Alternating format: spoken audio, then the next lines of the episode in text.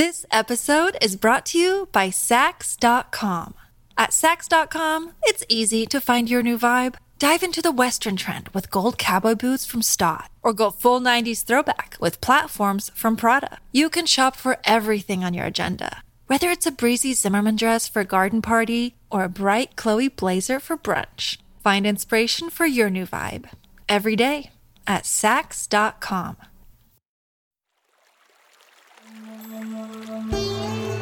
Hi, everyone. I'm Deb Flashenberg. Welcome to Yoga, Birth, Babies, a podcast produced by Prenatal Yoga Center.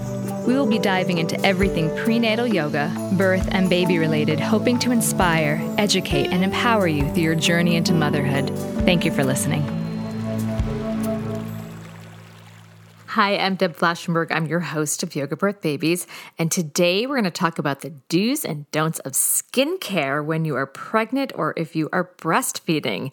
So, this is a topic that I've heard a lot of students ask me about. And to be honest, it is not my forte. yes, I have a cabinet full of scrubs and serums and all sorts of lotions and potions, but it is not my forte. So, to have this conversation, I have Dr. Marisa Garshick. She is a board certified dermatologist in New York City practicing at MDCS, the Medical Dermatology and Cosmetic Surgery Center, and is a clinical assistant professor of dermatology at New York Presbyterian Weill Cornell Medicine. So, Marisa and I met I'd say maybe about two months ago, we were both panelists for uh, Mommy Mingle's conversation, and people were just flocking to her asking questions about skincare. And between that and people asking me, I thought, let's dive into this. So, Marisa gives so much wonderful information about what you should or shouldn't use. Is there anything you should skip when you're pregnant? What does it mean to have an all natural product? Do we want that? Do we not want that? What do we do about acne or unwanted hair growth? Oh, Marisa gives some fantastic information. I think you're very much going to enjoy it. Before we get to that, just some exciting news to share.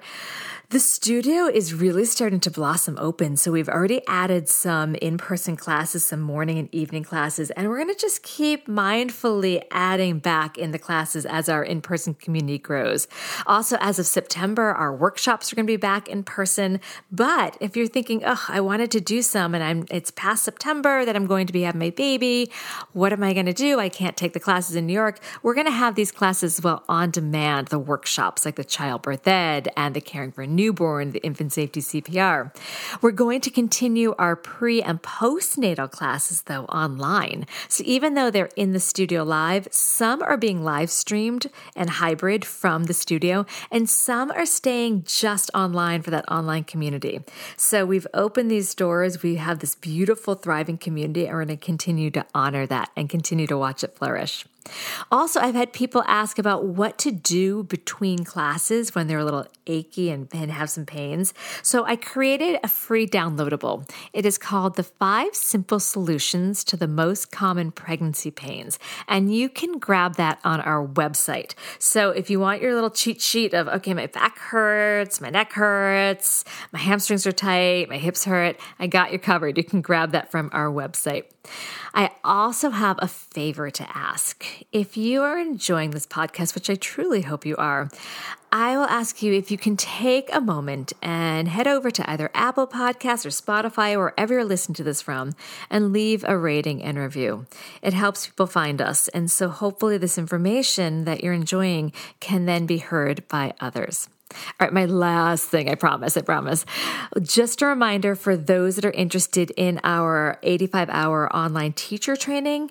It is going to happen online for September and October. That's our early training. And then November and December for our late training. And then we're back in person for those. I'm incredibly excited about both the opportunity to work with people online because we can reach a broader audience. We actually have someone from Spain signed up for the September, October. How amazing is that?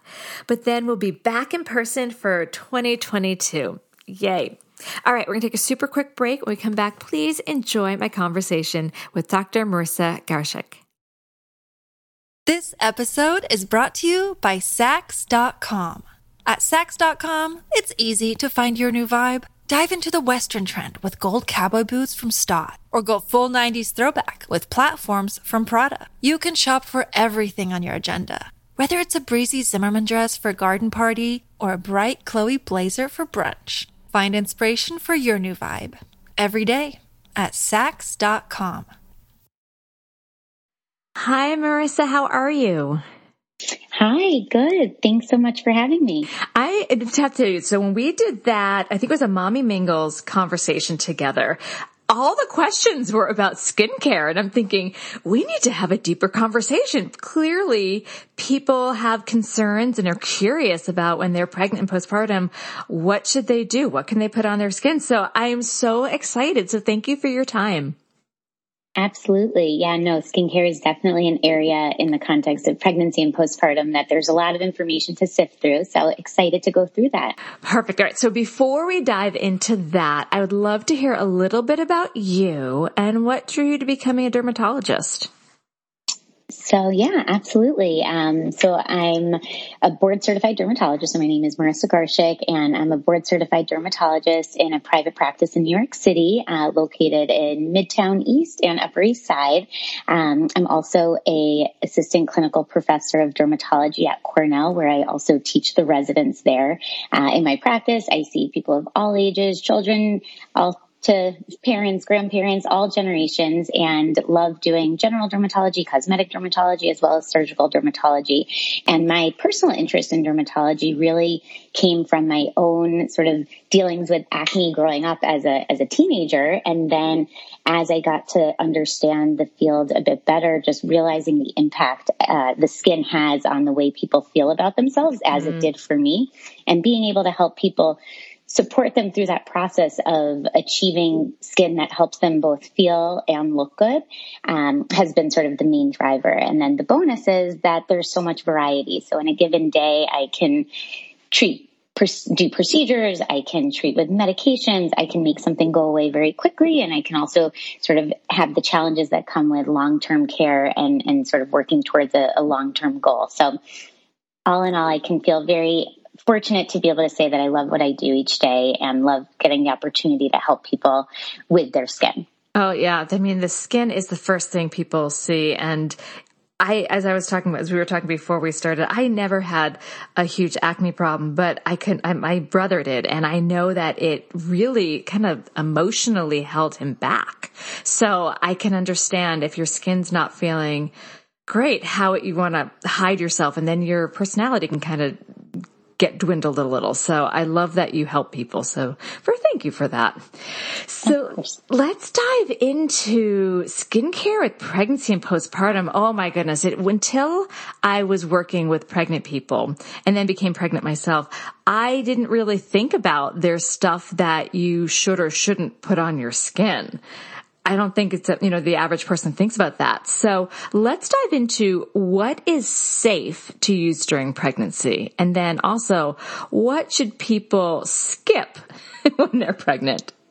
Yeah, absolutely. And I totally agree. And I think it's definitely overlooked because a lot of the things for our skin are available at the drugstore or at a local convenience store. And so you just assume that if it's available so easily, it must be safe in pregnancy. Mm-hmm. Um, and so as far as things that are safe and you should definitely continue with, um, certainly cleansers. So gentle cleansers, moisturizers, sunscreens. Um, the caveat with sunscreen is I do usually recommend mineral based sunscreens for those um, who are pregnant and postpartum. Mineral sunscreens are sunscreens containing either zinc oxide or titanium dioxide, which as are as opposed to the chemical filters, which you may see in ingredients known as um, avobenzone or octisalate. And so you want to avoid the chemical filters. It's thought that the mineral blockers actually just sort of sit and form a shield on the surface of the skin. And so they're generally less irritating on the skin um, and so for, especially for those who have sensitive skin, we always recommend it, but that's also what you're going to use for babies. So we always say if it's safe enough for a baby, then it's safe enough for, for the mom. Um, so mineral skin, um, sunscreens is, is what you're going to want to look for. Say it again um, of so, what you don't want, because I want to make sure people have a moment yes. to even write that down or just kind of grasp it. Because the, the ones that you're talking about are, um, kind of the, the, the white thick ones, like the zinc. Is that correct? Exactly. So I'm really glad you mentioned that because historically, mineral blockers, which are zinc oxide and titanium dioxide, um, historically were the ones that people thought of as like the lifeguard with the thick white coat on the nose. So, so that's definitely in, imprinted in everybody's memory. And they're like, oh my goodness, that's what I'm going to have to do. I'm already dealing with other issues of pregnancy. Now I'm gonna have to walk around looking like like the white ghost. um, and so, what's great is many companies have designed mineral sunscreens that go on easily, absorb easily, and have tinted formulations, which we'll get into why it's also helpful in the setting of pregnancy. But for people who actually suffer during pregnancy of a condition like hyperpigmentation or melasma, mm-hmm. wearing a tinted sunscreen can actually provide additional benefit. Um, and so as far as the sunscreen key ingredients, zinc oxide, titanium dioxide, and then plus minus a tint will give you sort of full great protection. Um, and so again, lots of great brands making thin, lightweight, absorb easy to absorb um, products there. So some of my favorites include a brand La Roche Posay, which you can get at the drugstore. Um, another brand Elta MD is also wonderful. The key really is just looking at the back of the product and just seeing if those two main ingredients are the zinc oxide or titanium dioxide. And then what are some of the ones to stay away from? Yeah. So to skip are essentially chemical filters, um, which Unfortunately, there's a very long list of them. So I always say it's actually easier to look at the label and just look for zinc oxide and titanium dioxide. Okay. And if you see anything else as an active ingredient, chances are it's a chemical filter. But mm. some examples include avobenzone, octisalate, homosalate, um, and so in general, though, it's a lot easier to make sure it's a pure mineral by just looking to see if it's one, either zinc or titanium, you're good. If you see any other words or letters, because a lot of it. them can sometimes exactly just skip over it.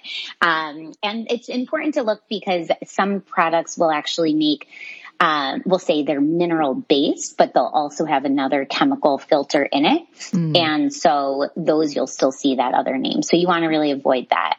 Um, but as far as other things that are safe um, for people who are also concerned with like anti-aging, um, it is still safe to do like a vitamin C antioxidant, so a topical serum in the morning. Um, antioxidants generally provide um, protection against free radical damage, so that is still something that's safe to use if you're already using. Typically, as far as what to skip when we think about acne or anti-aging skincare, one of the big ones is retin-A or retinols or retinoids. So you might have this in a prescription form or in an over-the-counter form, and all of them um, you want to avoid. And so this is important. Um, if you happen to get pregnant or find out you're pregnant and you were using it, you don't need to panic, but it is something that once you knowingly are trying to become pregnant or are pregnant, you do want to stop using. That actually, I remember when I was pregnant, that made me sad because I use that regularly and it really does a beautiful job on helping my skin. Can you explain? I mean, I totally put it aside and I'm not telling people to, to use it, but I'm wondering what is it about retinol that makes one's skin so beautiful? Yeah, no, it really, it does. I always say it's, um, it's just like the glow maker. It just really works well. And what it's doing is it's stimulating skin cell turnover. So it actually regulates the rate at which our skin cells turn over. And so for some people, if their skin cells are turning over too slowly, they get a buildup of almost what looks like dead skin, but that looks like dullness um, of the skin. Sometimes you can have a buildup of like pigmentation. And so when you use a retinol, what you're doing is you're regulating that skin cell turnover. So you're always having essentially like a fresh, new, radiant skin on the surface, um, which gives people that really nice glow. Um, and what's nice about it is, is it's also boosting collagen production. And so what we mm. know about collagen production is over time, we do lose collagen. And so that actually helps when you sort of support it um, to smooth out the appearance of fine lines and wrinkles. So it's definitely our sort of gold standard anti-aging ingredient. And it's definitely one of the most missed ingredients when it comes to pregnancy. Yes. Um, but there are some substitutes. So I do tell my patients that um, another ingredient that can be used and is safe in pregnancy is something known as glycolic acid. Mm. Um, so glycolic acid is actually an alpha hydroxy acid, which basically means an ex- it's an exfoliating acid. So it's also getting rid of dead skin cells. So you're still going to get that brightening effect on the skin. Um, you'll get a nice glow. Importantly, though, you do want to use low concentrations of glycolic acid um, in the setting of pregnancy. So while you may see things available, um, at like 20% or 30%, you really want to steer clear of that. But usually like 10% or less um, tends to be considered a safe percentage in the setting of pregnancy. Um, and that's a nice sort of substitute to get some anti-aging benefits. Different from a retinol, glycolic acid really shouldn't be used every night. Mm-hmm. It should just be used like once or twice a week because it really does kind of get that dead skin off the surface, but it also can potentially be irritating if used too often.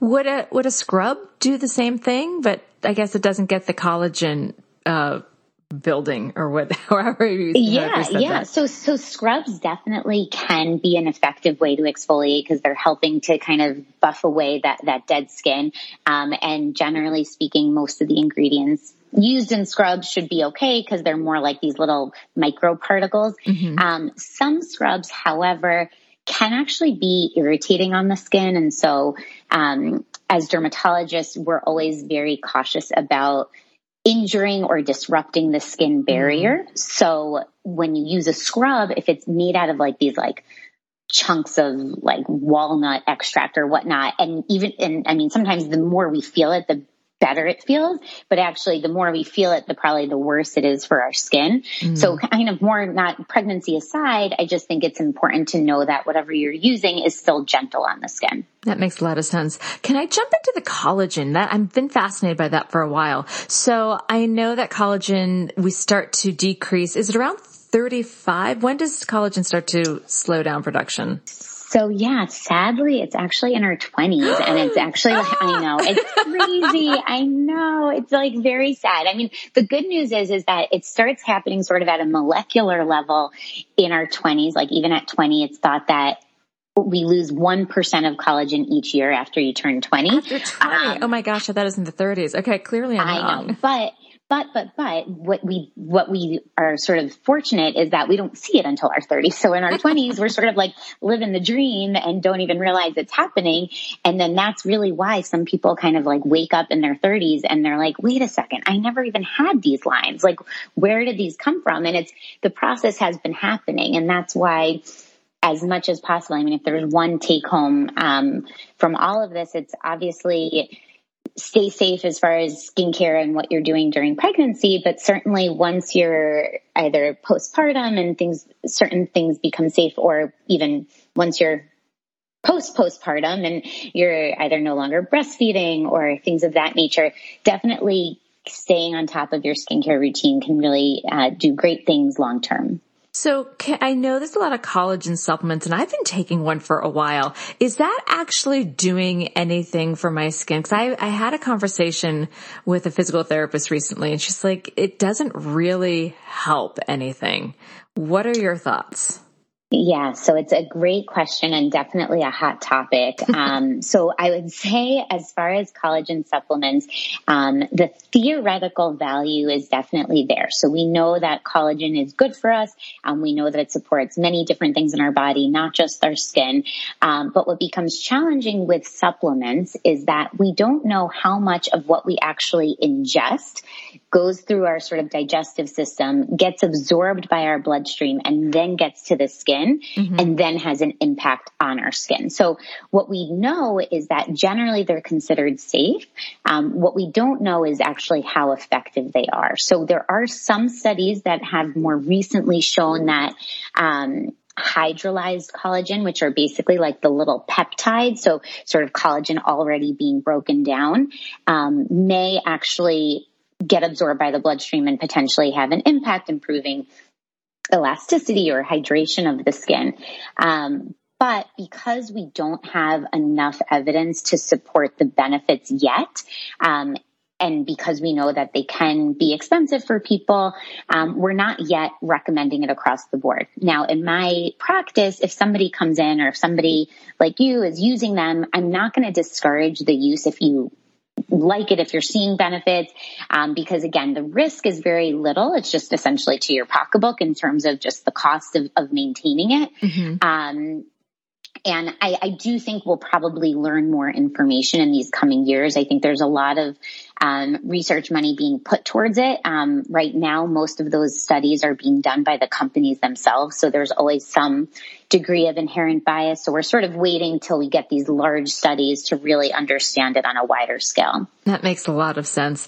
So let's come back to some of the products because I know some products claim to be, I'm going to put this in quotes, like all natural. Is there anything in those all natural that one should avoid? Because I can imagine if you're pregnant, you're being super mindful about what you put in your body and then you see all natural, you may feel at ease. So what are your thoughts?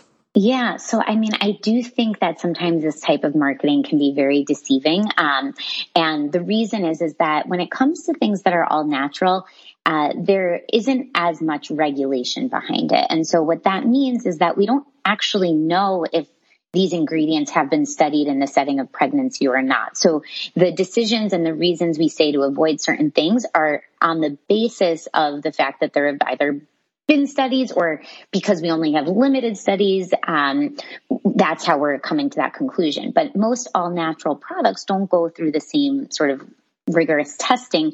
So we don't have a lot of the information. And so for that reason alone, I always say even all natural products you should discuss with your, your doctor, whether it's your OBGYN, a dermatologist, a primary care doctor, to just make sure. Now, that being said, the other sort of challenge with all natural products is that even though they're all natural, sometimes they can be irritating to the skin. So mm. my classic example is poison ivy, which obviously we're not knowingly rubbing poison ivy on our skin, but, but as an entity, it's something that's known to cause, exactly, is known to cause an allergic reaction and is a natural substance. And so it doesn't necessarily mean that all natural will prevent you from developing any kind of irritation. So um, there is an, an ingredient that I'll caveat by saying we don't necessarily have enough evidence, but it's thought to be a almost like a retinol alternative, and mm. it is a natural ingredient known as bakuchiol, um, which I'll spell,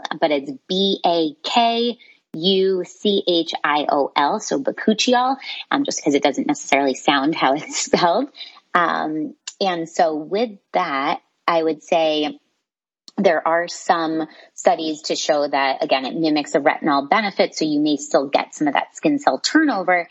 Uh, that being said even though it thought to be safe in pregnancy, we don't have all the studies. So that would be something to take on a case by case basis with your doctor. Mm, I had never even heard of that. I'm going to have to have you respell it to me later so I can put that in our show yes, notes. Absolutely. all right. We're going to talk about it. was interesting. I did some research and one thing I found was that during pregnancy, there seems to be some acne and unwanted hair growth and other skin problems. So we're going to take a super quick break and we come back. Let's talk about some of the unwanted skin problems that arise during pregnancy see. We'll be right back.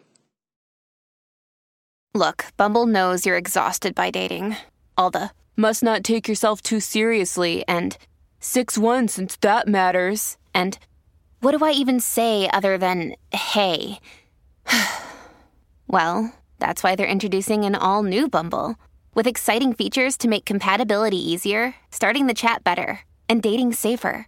They've changed, so you don't have to. Download the new Bumble now. Sick of being upsold at gyms? My guy, you're currently a base member. For $90 more, I can upgrade you to our Shred membership. For $130 more, you'll be a Swole member. And for just $300 more, you'll reach Sweat Platinum. At Planet Fitness, you'll get energy without the upsell. Never pushy, always free fitness training and equipment for every workout. It's fitness that fits your budget. Join Planet Fitness for just $1 down and $10 a month. Cancel anytime. Deal ends Friday, May 10th. See Home Club for details. Okay, so a lot of people do get that pregnant glow, but sometimes I'm assuming it's because of hormones because there's such a huge influx. I please correct me if I'm wrong. I'm just making that assumption, but things can start to really change acne, as I mentioned, unwanted hair growth, other skin problems. What's happening and what can be done during that time, especially with the pregnancy acne? Yeah, so absolutely. And I actually think that it's so important to raise awareness about this because people feel so discouraged. They're like, wait, why don't I have the glow that everyone has? And the reality is, um, not everyone gets the glow. And, and in fact, probably majority of people don't. And so it's okay. And so if you are dealing with these skin changes, whether you had acne prior to pregnancy and it's getting worse, or you've actually never had acne before and it's all of a sudden you're developing it, um, you were exactly right in acknowledging that it's related to the hormonal changes. And because of the relationship to hormonal changes, sometimes people may even find it varies per uh, trimester. So maybe in the first trimester, based on the levels of certain hormones, it's worse. And then in the second trimester, it just kind of clears up. And then they go through sort of these, these fluctuations. Um, and it is, it's basically the hormones kind of can contribute to increased oil production which can lead to clogged pores and as a result lead to um, increased breakouts. Uh, the other challenge is, is that of course in acne we're somewhat limited in what we can use. So somebody whose acne may have been very well controlled prior to pregnancy, we've now told them they can't use their retinoid. Um, two other ingredients, benzoyl peroxide and salicylic acid, are often um, recommended to avoid, especially at higher strengths. And so, for that reason, all these key ingredients that we rely on, we, we don't have anymore. And so, people can experience changes related to that. Um, as far as other changes, I initially briefly touched on it, but discoloration, so mm-hmm. hyperpigmentation, so that can occur in the form of melasma, which is like discoloration on the face, forehead, cheeks, um, or I mean, what people know of as the what's called linea nigra, so the line in the belly area that can develop as you sort of develop on in your pregnancy, and a lot of that is also related to hormones. So. Um, at the end of the day, it's all related to hormones. So the good news is, is it all tends to go away once the hormones sort of um, level out. But the the more challenging thing is sometimes um, where we kind of have to have to ride it out. Um, that being said, there are some treatments certainly for acne that are considered safe in the setting of pregnancy. Um, and so I can mention a few of those key ingredients sure. and then similarly for hyperpigmentation as well. Um, so yeah, so for acne, um, azelaic acid, which is available in a prescription or in some over-the-counter formulations, is safe and it's a great option because it not only helps prevent breakouts, but it's also great for just evening out the skin tone. So I call it like my, my multitasker in pregnancy because it's good anti-aging, good for acne, good for discoloration. Um, and it's what I used in my pregnancies. And so I'm definitely a fan of that. Um, the glycolic acid that we mentioned earlier is also safe in the setting of uh, pregnancy at low concentrations, and that's another ingredient that can help both with discoloration as well as um, helping to sort of eliminate some of the breakouts as well. This is so important because we all want to feel our best and putting our face forward is really going to help. So thank you for demystifying some of this. Now I know that Botox and different fillers is quite popular. So I'm assuming in my notes I have yay or nay. I'm assuming it's a nay, but I don't know. What are your thoughts on that? Yeah, so it is a nay. Um, and most of that is again just related to the fact that we've never actually tested it or studied it. And we're generally, um, in the of the philosophy to avoid things that are elective, um, just because you never know. And so, because it hasn't been studied, and we don't necessarily know if there are any um, negative implications in the context of pregnancy, we, we just avoid it. That being said, there have been studies of people who have either um, had Botox or fillers, um, didn't realize they were pregnant and then became pregnant and there haven't been any issues. And typically when we use Botox for cosmetic purposes, we're using a relatively low amount compared to when it's used for like migraines or other medical conditions. Um, so for, and in some of those other conditions where maybe the use in pregnancy has been looked at a little bit more, mm-hmm. there weren't any sort of negative effects. So my sort of parting line is don't do it if you ha- in pregnancy. Um, if you happen to have it done, don't panic. If you didn't realize and you find out you're pregnant, um, we don't expect there to be any major concerns or issues. Um, with fillers, I would say fillers are generally made up of something known as hyaluronic acid which is actually a natural sugar molecule that lives in our own body. So other than the fact that doing the procedure may result in maybe increased bruising in the setting of pregnancy. Um, we don't necessarily, again, worry about the safety of it. Um, as causing any negative implications, but uh, we tend to avoid it. And with fillers, I always say, especially, I mean, when you're pregnant, your body's changing so much. So if you put filler in while you're pregnant, uh, you may actually not need that volume. You may actually get the natural volume boost while you're pregnant. Um, oh, that makes so, sense because the blood volume in your body is increased about 40 to 60%. So those blood vessels are already a little more dilated. Is that the reason? So that's why you could be at an increased risk of bruising exactly. And then as far as just filling so oftentimes we use filler to fill in areas of volume loss. And sometimes people find during pregnancy that the areas of volume loss actually plump up a bit. Mm. and even some people will notice some like natural like swelling of their lips that happen. And they're like oh wait did i do lip filler? And they'll just sort of see like their lips getting a little bigger. And so some people actually like it. There those will be certain perks of pregnancy that people will find and they'll be like oh my cheeks look great. And so I usually say since your body is so dynamic in pregnancy, um, particularly when it comes to filler, I mean, again, I don't do it anyway, but even if there were the option, I think it's best to wait until um, you're sort of done, you're not no longer pregnant to, to do that. That makes a lot of sense. All right. I want to move on to, I feel like a very hot topic, stretch marks. So I have a friend that's a dermatologist and I asked her when I was pregnant, I'm like, what should I use? Cause I was slathering everything. I had cocoa butter. I was gifted from some companies some stretch mark cream and I was religious about it. And then at 35 weeks, I remember my belly felt kind of itchy and just uncomfortable. And then the next morning I woke up, I had this like circle of stretch marks around my belly button. And even though I used everything and she told me it's hereditary. She's like, no matter what you use, it may not solve, it may not solve the problem. Is that all true? It, it, it's it is unfortunately in the sense that there there's some hope, but um, but a big part of it is genetic, and so um, I do think that it's important to for anybody out there to to give yourself a little bit of slack and knowing that there's only so much you can be thinking about during pregnancy, and there's so much out there, and um, and sometimes stretch marks do happen and uh, obviously uh, exactly and there are things that we can do for them.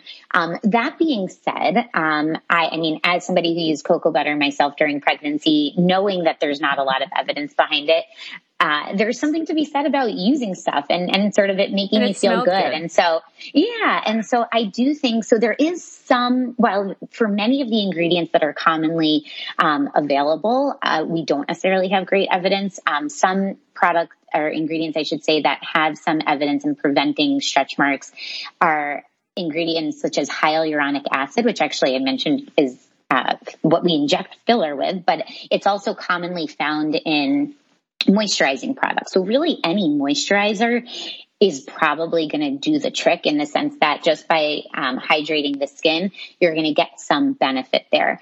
Uh, another ingredient that does have some evidence in it is something known as Centella asiatica.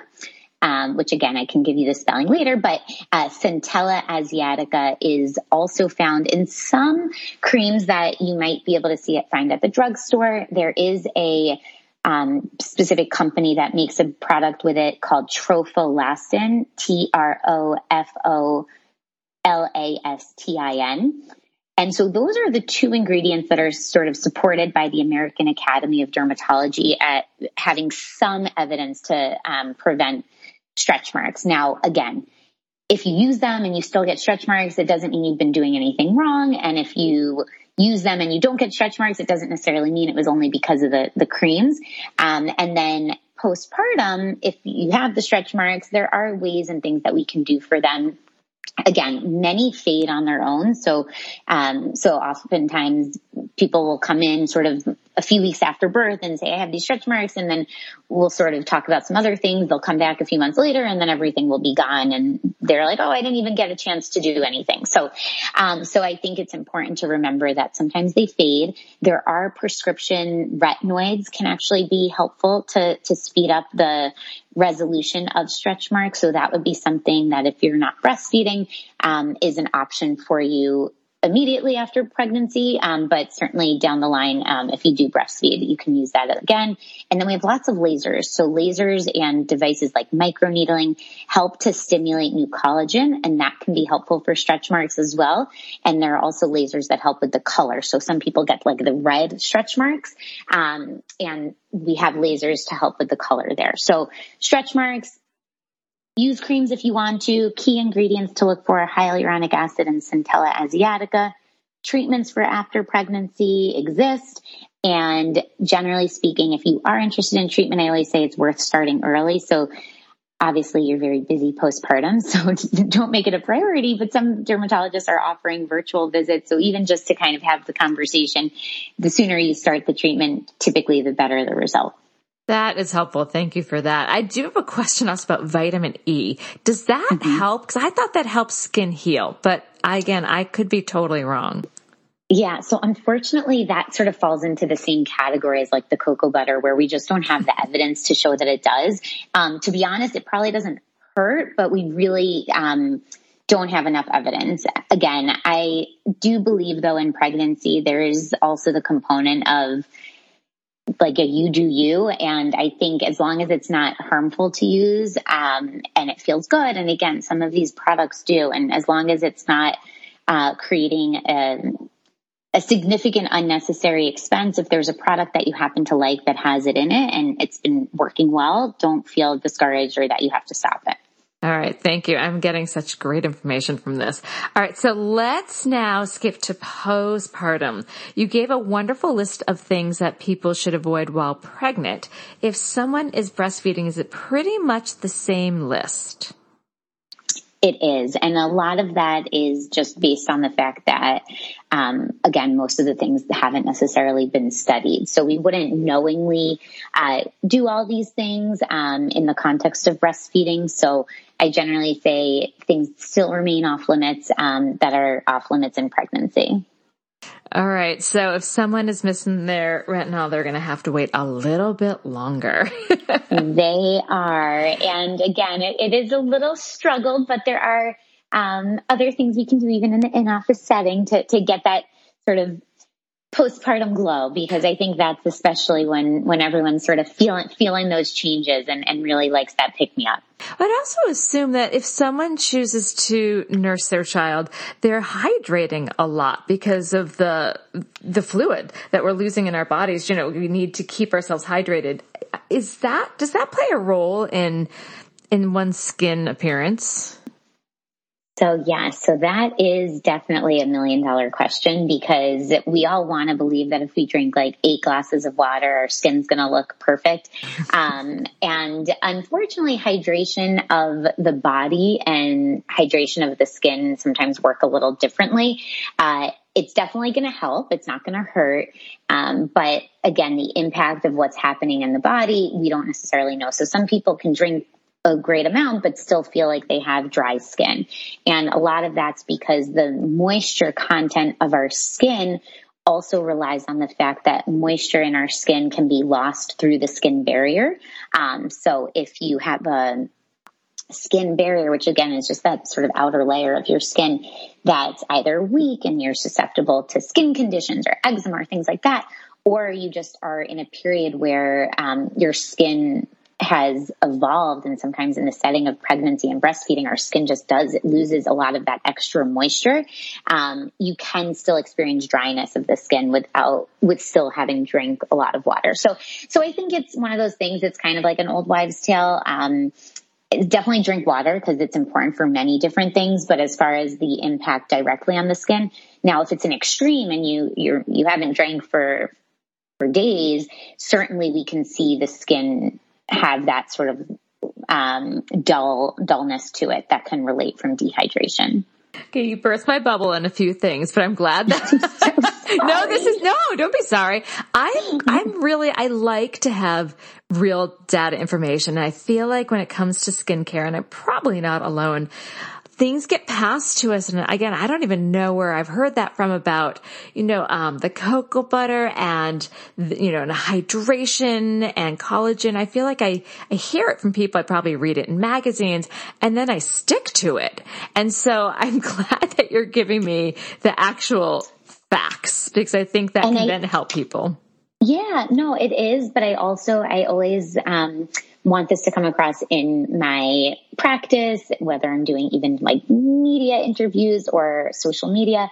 I think it's so important that skincare is such a personalized um, decision. And while we have this information out there, and our, my job is to empower people so they can make the right decisions in what they do, I still maintain a firm belief that if what you're doing is working and it's not harming you, go for it because yeah. so much of this is sort of feeling in control and especially in pregnancy when there's so many things that are out of our control. Yeah. Um, if you feel comfortable using the cocoa butter, go for it.